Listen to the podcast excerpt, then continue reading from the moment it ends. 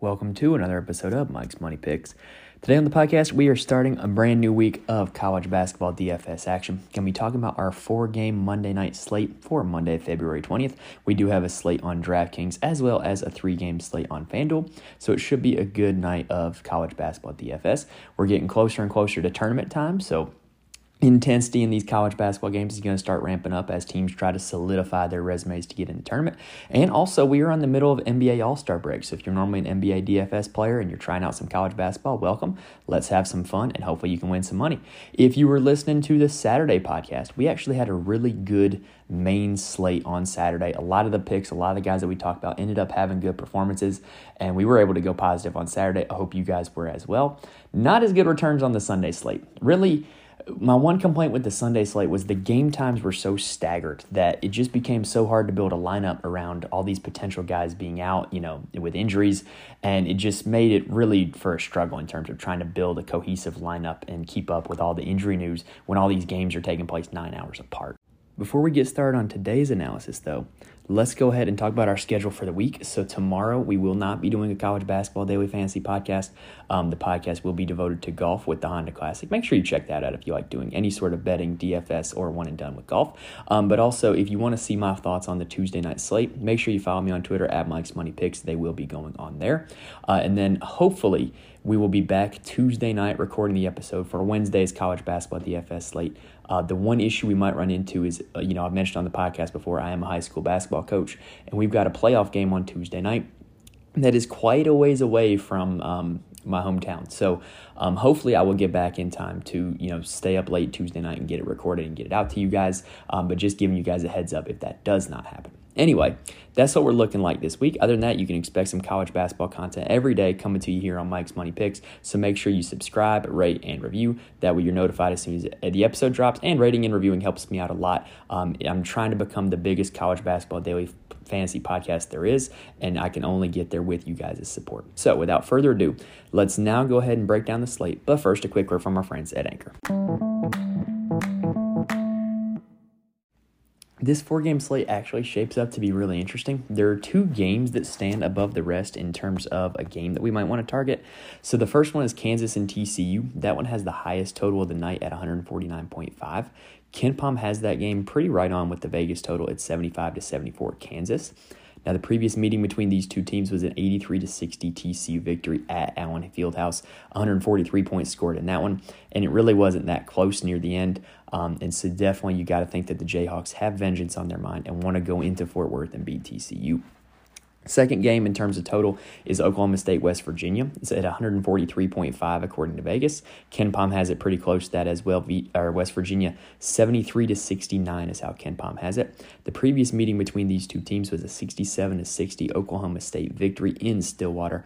Um, so you got to figure that this one is going to see more points than that one at only 127. So those two games are the highest game totals. But believe it or not, the highest team totals actually aren't by a team in either of those two games. Duke is implied 78 points against Louisville. Illinois is implied 77 points against Minnesota. Both those teams are about 20 point favorites. And I mean, I get it. Louisville's the worst team in the ACC. Minnesota's the worst team in the Big Ten. Duke and Illinois, both NCAA tournament teams, and who should cruise to victory. So, um, definitely looking to get exposure to some Blue Devils and some Illini. Uh, but keep in mind, there is risk of blowouts in both those games. All right, so now let's break down the guard position. So, Damion Baugh of TCU is sitting here at the top of the board. And simply put, he has not had the same level of production when Mike Miles Jr. is healthy and in the lineup. In the five games where Mike Miles Jr. was out, he averaged 34.7 fantasy points. Whereas the last five games where Mike Miles Jr. has been in the lineup, Damion Baugh has only averaged 26.6 fantasy points. That's a difference of 8.1 fantasy points when Miles is in versus when Miles is out. Now, granted, there could be other factors as well that would make that be true, but it's very easy to say that when Damion Baugh and Mike Miles Jr. are both active, they cut into each other's usage, and so Baugh with less usage makes him a less profitable play in DFS. Another strike going against Damion Baugh is that he only had 20.3 fantasy points in that last game against Kansas. But the good news is, is that when you look at how Kansas plays defense, a lot of it is predicated on Kevin McCullar just being a perimeter stopper, and he can only guard one guy. So, you know, do they put him on Damion Baugh? Do they put him on Mike Miles Jr.? I would tend to think that whoever Kevin McCullar is not guarding would, you know, have a pretty successful night. Mike Miles Jr., the last time that Kansas and TCU played, had 27.5 fantasy points. Um, and that was with, you know, probably not playing the last six or seven minutes of that game.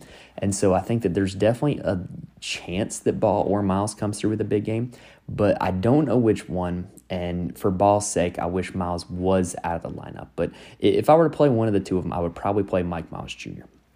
Now, on the Illinois side of things, I expect Terrence Shannon Jr. to continue to sit out being in concussion protocol. And if he does sit out, I simply can't find a reason to sit Matthew Mayer or to not have him in my lineups. Uh, everything is going for this guy. He had 47 fantasy points against Indiana, and in that game, he had a 28% usage rate, which is about a 6.5% boost from his season average of 21.5%. And Illinois implied 77 points in this game against Minnesota, which is nine more points than they scored against Indiana. Even if they blow them out, there's going to be a lot of production, a lot of points to go around.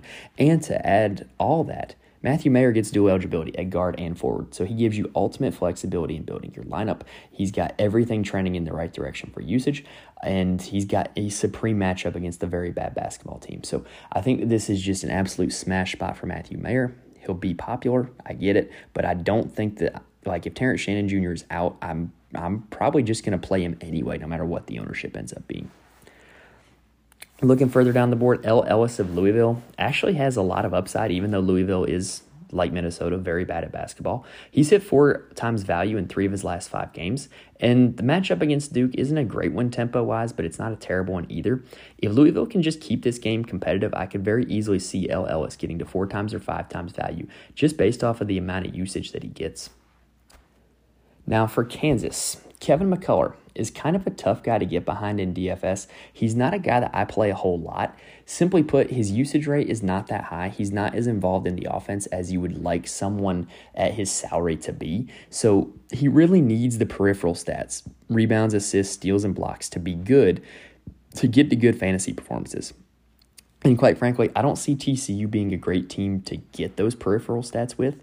They're 100th best in the nation in turnover rate, meaning they don't turn the ball over a whole lot. So there's not a whole lot of steals from McCullar to get. And they're 59th in offensive rebounding, which means that there's not a whole lot of, you know, just random defensive rebounds from McCullar to get. TCU gets a lot of them. And so I just don't think this is a great spot for him. He, and, you know, further evidence of that, there was only 17.5 fantasy points against TCU, is what McCullar had in the first matchup. And in that matchup, he was five for six from the field. So I just think that he's got a really low floor because he relies on those peripheral stats. But if he does happen to get there where the scoring and the peripheral stats come together, he could give you a good performance. But everything the numbers points it to not being TCU that he's going to have that performance against. Now, granted, I could be wrong, but I'm just telling you what the numbers are pointing to, and they're not pointing to Kevin McCullar on this Monday night slate. Erik Stevenson for West Virginia, in my opinion, makes for a good GPP play. He is never highly owned, uh, whether that's because he plays for West Virginia or because of his game log, I don't know, but he really isn't highly owned a whole lot, and he does have a bit of a ceiling you know, he's shown multiple 40 fantasy point games this season. And his usage, like, it can be peaks and valleys. It can be really good or it can be not so good. So you don't really know what you're going to get with him. And for that reason, when a guy has a high ceiling and low ownership, that makes him a great GPP play.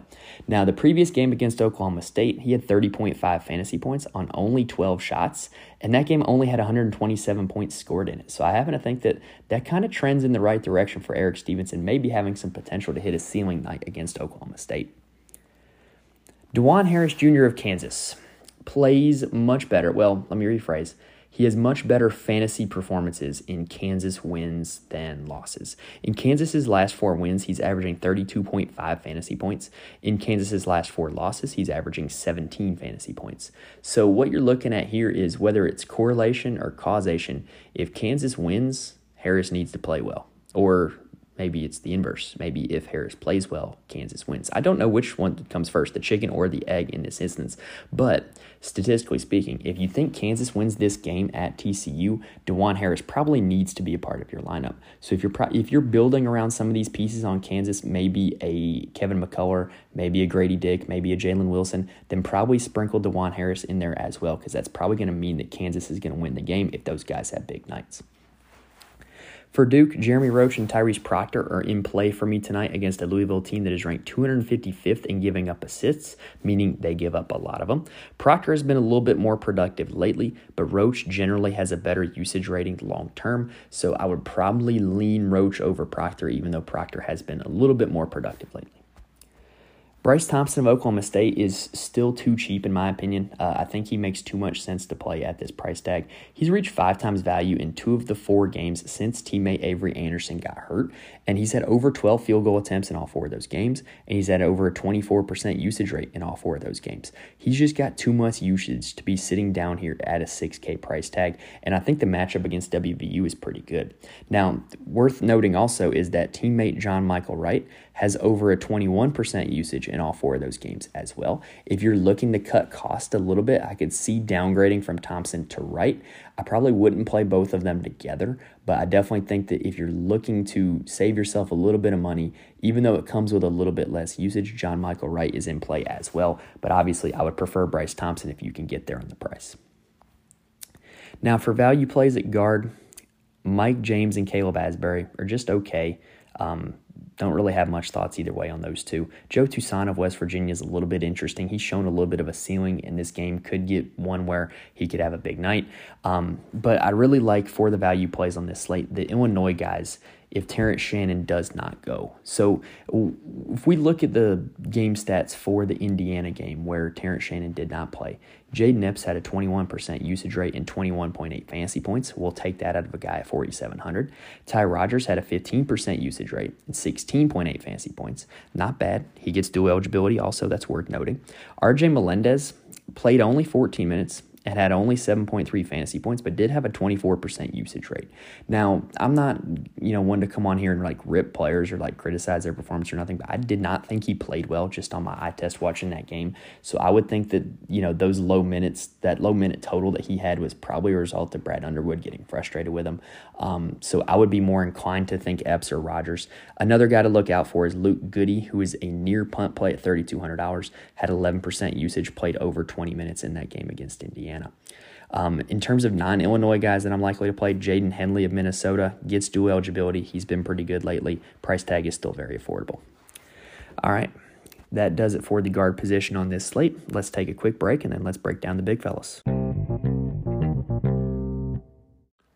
All right, looking at the top of the board at the four position sits a National Player of the Year candidate in Jalen Wilson of Kansas. And look, I totally get it. And in fact, on FanDuel, where there is a lot of value to be had, I would almost consider him a must play because he's not significantly higher than like the other guys here on the slate on FanDuel. Um, on DraftKings, I still think he's in play as well. Um, I just think everything points to him being a good play. He had 42.3 fantasy points against TCU the last time those two teams played. And in that game, Kansas only scored 60 points. It wasn't really competitive for the last five minutes. And so I just think that, you know, better game environment, really solid usage rate consistently night in and night out for Jalen Wilson. Um, I have no problem going to him in DraftKings or FanDuel, any format. Now, Kyle Filipowski for Duke is a little bit of a cause for concern, in my opinion. He hasn't hit four times value in seven games, but if there were a time to do it, it would be against this Louisville team who allows a ton of rebounds which is largely because they miss a lot of shots. And so when you miss a lot of shots, there's a lot of opportunities for defensive rebounds. Um, so that makes it a good spot for Filipowski. Also in this game, Duke is implied 78 points, which is a feat that they've only done once in that seven game stretch where he hasn't hit four times value. So I think with a lot of scoring to go around, a lot of rebounds to go around, maybe it might be a night for Filipowski to turn it around. I think he makes for a lesser owned pivot off of Jalen Wilson. Um, however, I don't think he possesses the same upside as Jalen Wilson. Now, for Illinois' Coleman Hawkins, I really don't think that the absence of Terrence Shannon benefits him. Um, I think he's just kind of a very mediocre play on this slate. Um, I don't think that Terrence Shannon being gone is going to like increase his fantasy point totals in any way. As evidence of that, he only had 18.8 fantasy points in the last game against Indiana that Terrence Shannon missed. And earlier in the season, when Illinois played Minnesota, he only had 9.5 fantasy points in that game. I just don't think it's a great spot for him. Now, speaking of Minnesota, Dawson Garcia is a solid play in my opinion. He is back from injury. He returned for his last game against Penn State and had 32.3 fantasy points, which is four times value, which we will absolutely take. And against the Illinois earlier in the season, He had 32.5 fantasy points in an 18 point loss. So he has shown that um, he can hit value in all kinds of game flows. He's going to see a crap ton of usage. And Illinois without Terrence Shannon, maybe this game's a little closer than we expect. I don't know. But I definitely think that there is upside there for Dawson Garcia. Now, his return really does cap the upside of teammate Jamison Battle. I would probably cross Jamison Battle off of my list until his price tag goes back down to where it was before. Um, Dawson Garcia missed games and Jamison Battle's usage skyrocketed. So once it kind of settles, I would probably put him back on the list, but he's not on it for Monday night slate. Now, the whole 7K range below Dawson Garcia is tough because they are all really inconsistent. One guy that I do want to talk about though is Dain Dainja of Illinois. What a name. He quietly had a 27% usage rate against Indiana, but he only turned it into 23.3 fantasy points. It was kind of not as successful of a night from the floor as what he's used to. And so I kind of think that if that usage rate continues, he's going to score a lot more fantasy points. He had 21 fantasy points in 21 minutes against Minnesota the last time these two teams played. And if he definitely keeps that rate up, one fantasy point per minute, but sees more minutes, upwards of 25, 30 minutes, I definitely think this could be a really good spot for Dain Dainja. Now, another guy in the 7K range that's worth talking about is Emanuel Miller of TCU. He may be called upon to play heavy minutes to guard Jalen Wilson. I just think he is the best physical matchup for Wilson that TCU has. Um, like obviously they're not putting Eddie Lampkin on him, and obviously they're not going to put one of their super important, super vital guards, Damion Baugh or Mike Miles, on him, and that kind of leaves Miller as the only guy that can play out on the perimeter is still got some lateral quickness to stay in front of him, and he's probably going to have to do that job all night long. And last time that Kansas played TCU, Miller had 22.5 fantasy points. I honestly cannot remember whether he was guarding Wilson in that game or not, but I, don't really know if guarding Wilson would help him get more fantasy points or help him get less fantasy points. Like, I, I genuinely don't know which direction that's going to go. But one thing that I think could happen is if he is guarding Wilson, he could get into foul trouble. Uh, and so that provides a little bit of risk. But I definitely think that the upside would be there because, you know, if he's guarding Jalen Wilson and Wilson's taking these shots that are 5, 10 footers or at the rim, he's going to be in positions for all these rebounds, which is going to put him in position for outlets into assists. So I could definitely see the argument going either way, but he's going to have a very important role to play in this game for the Horned Frogs. Looking further down the board, Louisville's Jae'Lyn Withers has seemingly out of nowhere put up three straight games of over 25 fantasy points and over 30 minutes. And I kind of think that's a trend worth like looking at because if you're thinking about this Louisville team right now, it is a lost season. And if you're coach Kenny Payne, you're going to try to look for some guys that you can build around and keep out of the portal and have on your roster next season and maybe Withers is that guy. So maybe, you know, you give him some extra minutes, you call some plays for him, you make sure he's happy, you make sure that, you know, he thinks he has a future at Louisville. And so maybe that's what's going on here. And maybe that trend is, you know, something worth rostering in DFS for us. Now, another Cardinal that is coming on strong lately is JJ Traynor. He had 37 fantasy points in their last game against Clemson. This one is more of a one game thing as opposed to Withers' three game trend, but those two definitely have a little bit of upside, even if this game turns into a blowout. I definitely think that those two are two guys that Kenny Payne could try to build this Louisville program around. Now, for Duke, the other side of this game, Dereck Lively and Ryan Young could be in store for a big game against Louisville. We talked about how Louisville leaves a lot of rebounds up for grabs, but also Louisville's a pretty big team. And so if Duke tries to match size, they're going to give a lot of minutes to Lively and Young and Filipowski. Um, and so you could definitely see a little bit of uh, um, a bigger upside, in my opinion, for those two guys. Now, last guy that I am going to talk about because there are so many guys down here near the bottom of the board that have dual eligibility, and those are really the main guys I'm interested in, if I'm being honest, near the bottom of the board at the forward position. Um, the one guy that I do think is worth mentioning, there is a lot of plays in the 5K, 4K, 3K range that are high risk, high reward. Um, but the one that I think might present the most reward would be Eddie Lampkin Jr. of TCU. He is finally back from his ankle injury, and we've seen bigs dominate Kansas because they like to play KJ Adams at the five, and he's about six seven. Uh, Lampkin's about 6'11, 270. He is a big body, and I could see Kansas having big time issues with him if he is actually healthy, playing a full minute load. And being able to be his usual self offensively, I could absolutely see Eddie Lampkin delivering a 30 fantasy point performance from a salary of only $4,200. And so I think that he is the guy that down at this range has the absolute most upside. Like I said, he doesn't come without risk because we know he's coming back from injury. Um, there's always the chance that Kansas, you know, goes five out and plays him off the floor, but I definitely think that there is a lot of upside with Eddie Lampkin Jr. All right, so that does it for the forward position, and that does it for the Monday college basketball DFS slate. Hopefully, you guys um, enjoyed it. Hopefully, you guys have a lot of plays that you can put into your lineups now for this Monday night slate. Like I said earlier, if you are going to be looking for a Tuesday episode, there will not be one. Tomorrow's podcast will be devoted to golf. Um, so make sure you give me a follow on Twitter. I'll be putting all my thoughts for the slate on there. If you want to see how I take all this information and put it into my DFS lineups for both DraftKings and FanDuel, head on over to the Patreon, patreon.com slash Mike's Money Picks. And lastly, please help me out. Rate, subscribe, and review. Like, for real, y'all it really does make a difference. And I really want to grow this podcast and I really could use you guys' help. So um, I would greatly appreciate it if you hit that subscribe button, if you hit that rate button, and if you wrote a review. I would really, really appreciate it. All right, that does it for the podcast, guys. So I will be back tomorrow to talk about the Honda Classic. Um, but until then, best of luck in all your DFS endeavors. Hope you guys enjoyed this episode. Thank you guys for listening, and I will see y'all next time.